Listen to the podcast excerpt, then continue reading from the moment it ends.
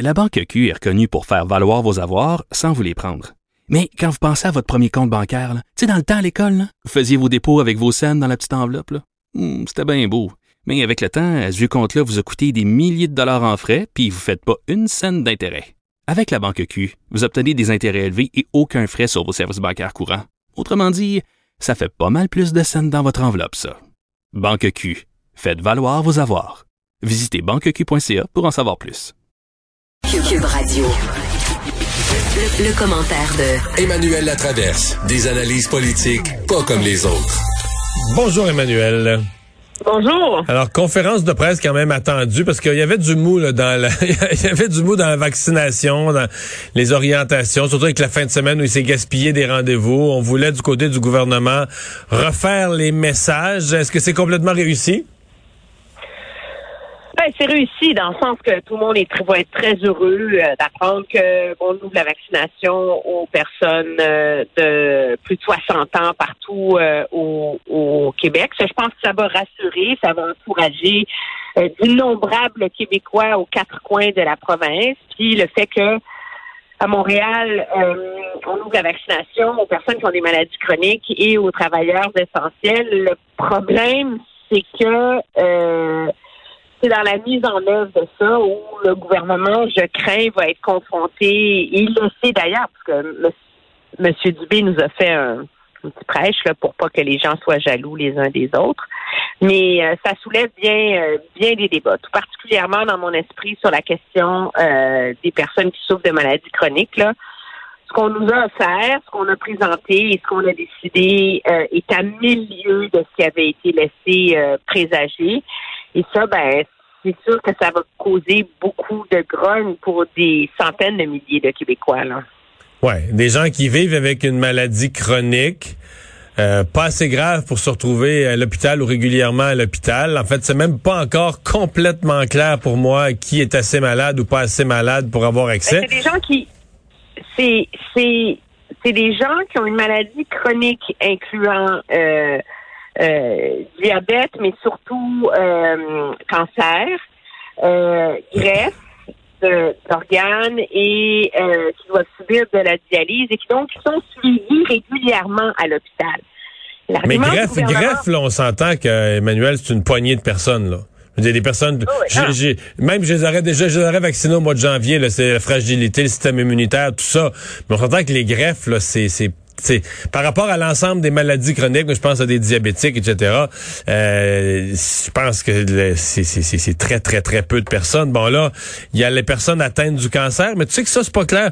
J'en ai posé des questions aujourd'hui parce que comme dans le cas du cancer, on dit lors des visites à l'hôpital, on va les vacciner, mais on peut pas le faire parce que dans le cas lors des visites, par exemple pour de la chimio, faut qu'il y ait au moins une semaine, dix jours d'écart. Tu peux pas avoir ton, je sais de quoi je parle pour avoir vu de près là. Tu ne peux pas avoir ton vaccin en même temps que ta chimio. Si la chimio, ça brasse trop le système, il faut au moins que tu aies une, minimum une semaine entre les deux.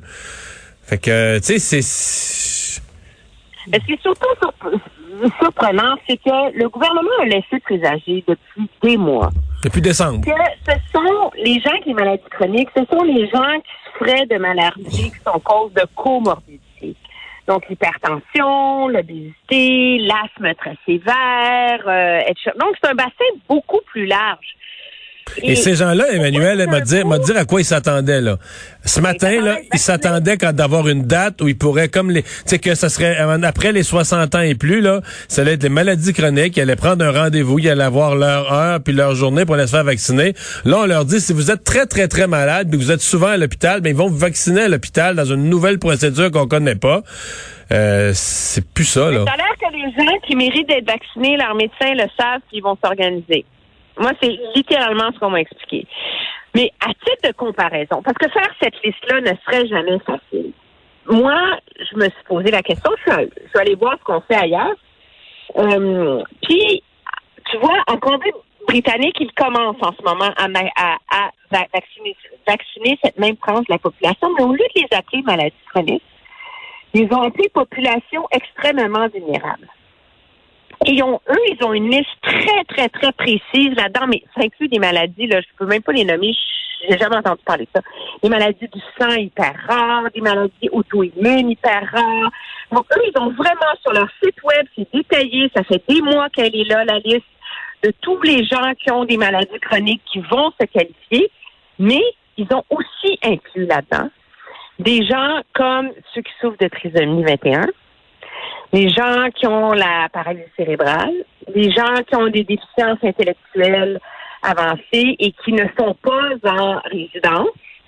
Et ça illustre à quel point cette vision très étroite du gouvernement finit par marginaliser une portion des populations très vulnérables qui, eux, pâtissent de cette crise-là depuis des années, depuis un an. Là. Euh, et, euh, et je, je conçois les deux choix se défendent, OK? Euh, les vaccins sont, sont limités. On y va par ordre de priorité. Je suis pas ici pour condamner la, la décision morale, éthique là, du gouvernement, mais il n'a pas été clair pendant des mois là-dessus. Et il se retrouve soudainement avec euh, avec cette réaction. Et je pressens qu'il y a une réaction assez proche aussi sur la question des travailleurs essentiels. Parce que travailleur essentiel, ça, ça a voulu dire beaucoup de choses pendant longtemps dans la pandémie, là. Hein?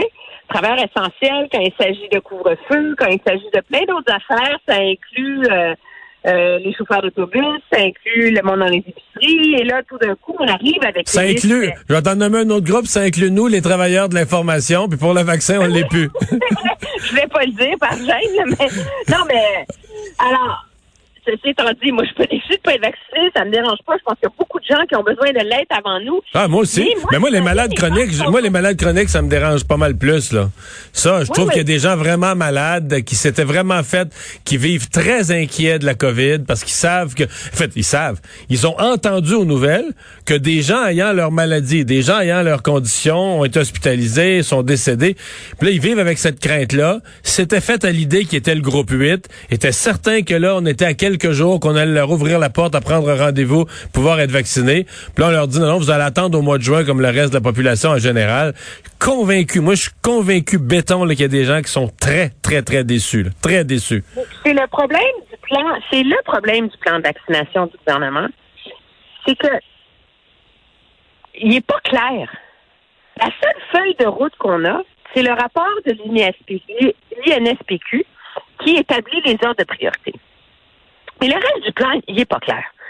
Alors, on est capable de faire des calculs, toi et moi, parce qu'on est obsédés, puis qu'on vie à faire ça, puis qu'on écoute minutieusement tous les points de presse en étant capable de déduire ceci, de cela. Mais Mme Dubé, à la maison, là, elle n'a aucune idée quand est-ce qu'on va vacciner la population générale. Aucune. Et ça, il y a un Mais il y a un sentiment général que c'est loin un peu, là, que ça va être en dernier des derniers au mois de juin. Là. Ben, M. Dubé s'était posé la question, il n'a pas répondu. M. Paré n'a pas répondu. Finalement, c'est une question sur AstraZeneca, puisque le monde ne le veut pas. Il dit, ben écoutez, à un moment donné, ma mère disait, un tien vaut mieux que deux, tu l'auras. Est-ce que c'est mieux d'être vacciné avec AstraZeneca maintenant ou d'attendre? Là, dans une réponse, il a dit de quatre à six semaines. Puis dans l'autre réponse, il a dit au mois de juin. Alors qu'objectivement, Mario, ils savent il y en a combien les vaccins qui vont rentrer. Là. L'idée, on demande plus une date de rendez-vous, là, mais on demande des horizons. Il y a la phase 1, la phase 2, ben la phase 3, c'est autour de telle date. Donc, ça, au moins, ça permettrait aux gens de se projeter, de comprendre. S'il y avait eu cet exercice de pédagogie fait dès le début, les choix sur qui sont les maladies chroniques et qui sont les travailleurs essentiels auraient été faits dès le début et auraient été communiqués dès le début. Enfin. Donc, euh, ben, il faudra, je pense qu'il va falloir de toute façon communiquer mieux parce que là, je vais te dire ce qui va arriver, là. Les gens avec des maladies chroniques, euh, eux vont appeler leur médecin. Les médecins, là, vont être inondés d'appels, de démarches de gens qui vont dire, bon, ben, il me renvoie mon médecin, là. Moi, mon médecin, ça fait longtemps que je le connais, puis il sait que je suis malade, puis il sait que je suis bien malade, puis il sait que si, puis il sait que... Regarde, euh, ça, va être, ça va être le party. À mon avis, le party est déplacé dans le cours des, des médecins pour les semaines à venir. Hey, merci beaucoup, Emmanuel. Très bien, au revoir. Salut.